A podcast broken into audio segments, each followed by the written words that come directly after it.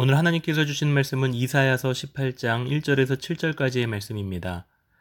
역사적으로 구스 즉 에티오피아는 주전 715년에 이집트를 정복했습니다. 한 지역의 패권을 장악한 후 그들은 더 큰 영향력을 키우기 위해서 반드시 넘어야 할 산이 바로 아수르였습니다. 그래서 그들은 아수르를 견제하기 위해 남유다와 동맹을 맺고자 사절단을 보냈던 것 같습니다. 그러나 오늘 본문은 그들의 모든 노력이 결국 숲으로 돌아갈 것이라고 말합니다. 왜냐하면 하나님께서 그 모든 것들을 흩어버릴 것이기 때문입니다. 온 우주의 역사는 하나님의 뜻과 계획대로 흘러가는 것입니다.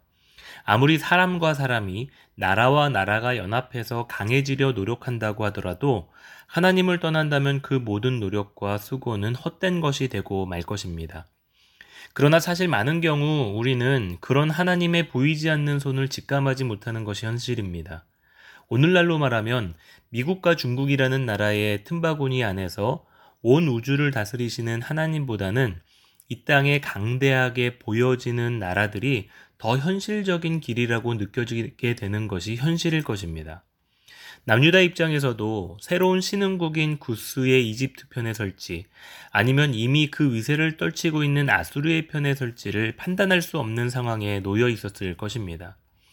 이러한 상황에서 이사야는 민족들의 이러한 현실적인 안목을 조롱하는 듯 하나님의 메시지를 선포하고 있는 것입니다. 먼저 이사야는 역사의 주관자이신 하나님을 이렇게 표현합니다.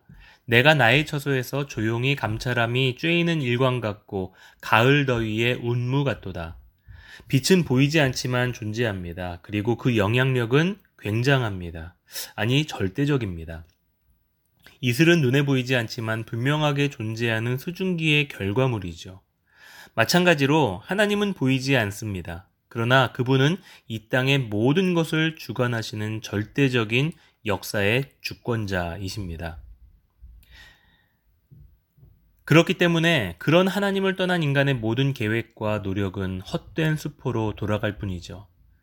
하나님을 떠난 인간의 결과가 얼마나 허탈한지를 5절과 6절에서 보여주는데요.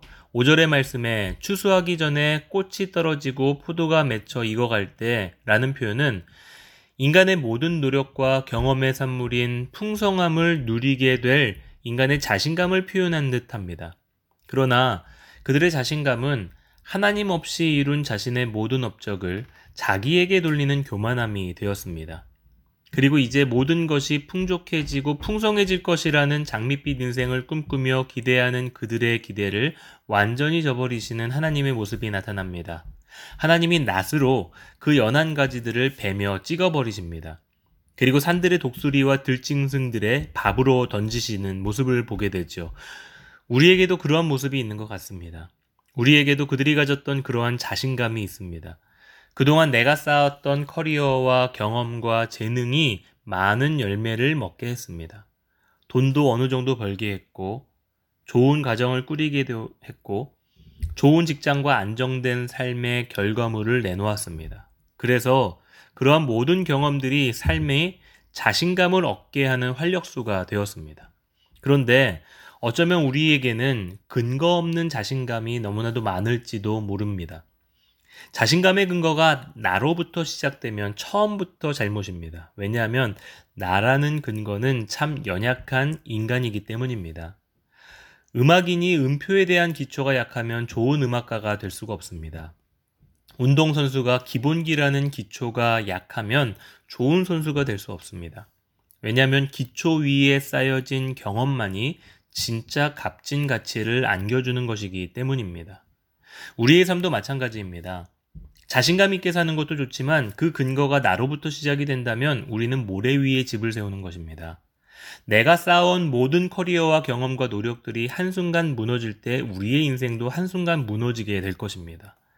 그러나 그 근거의 역사의 주권자이시며 주관자이신 예수 그리스도로부터 시작이 된다면 우리는 반석 위에 집을 세우는 것입니다. 설사 무너진다고 할지라도 또다시 세울 수 있는 기반은 여전히 존재하기에 우리는 포기하지 않고 소망으로 인생을 세워갈 수 있는 것입니다. 사랑하는 성도 여러분, 이제 8월이 시작되고 어느덧 2020년에 하반기를 걸어가고 있습니다. 숨가쁘게 달려온 지난 몇 개월, 사실 우리 안에는 예수님이라는 기초와 근거가 많이 무너져 있었다라는 것을 여실히 보여주었었던 세월이었었던 것 같습니다. 이제 앞으로 남은 2022년 5개월이라는 시간 동안 다시 한번 우리의 삶의 근거를 역사의 주권자이시며 주관자이신 예수님께 두고 그분의 이름으로 살아내는 은혜가 저와 여러분에게 가득 넘치시기를 주님의 이름으로 축복합니다.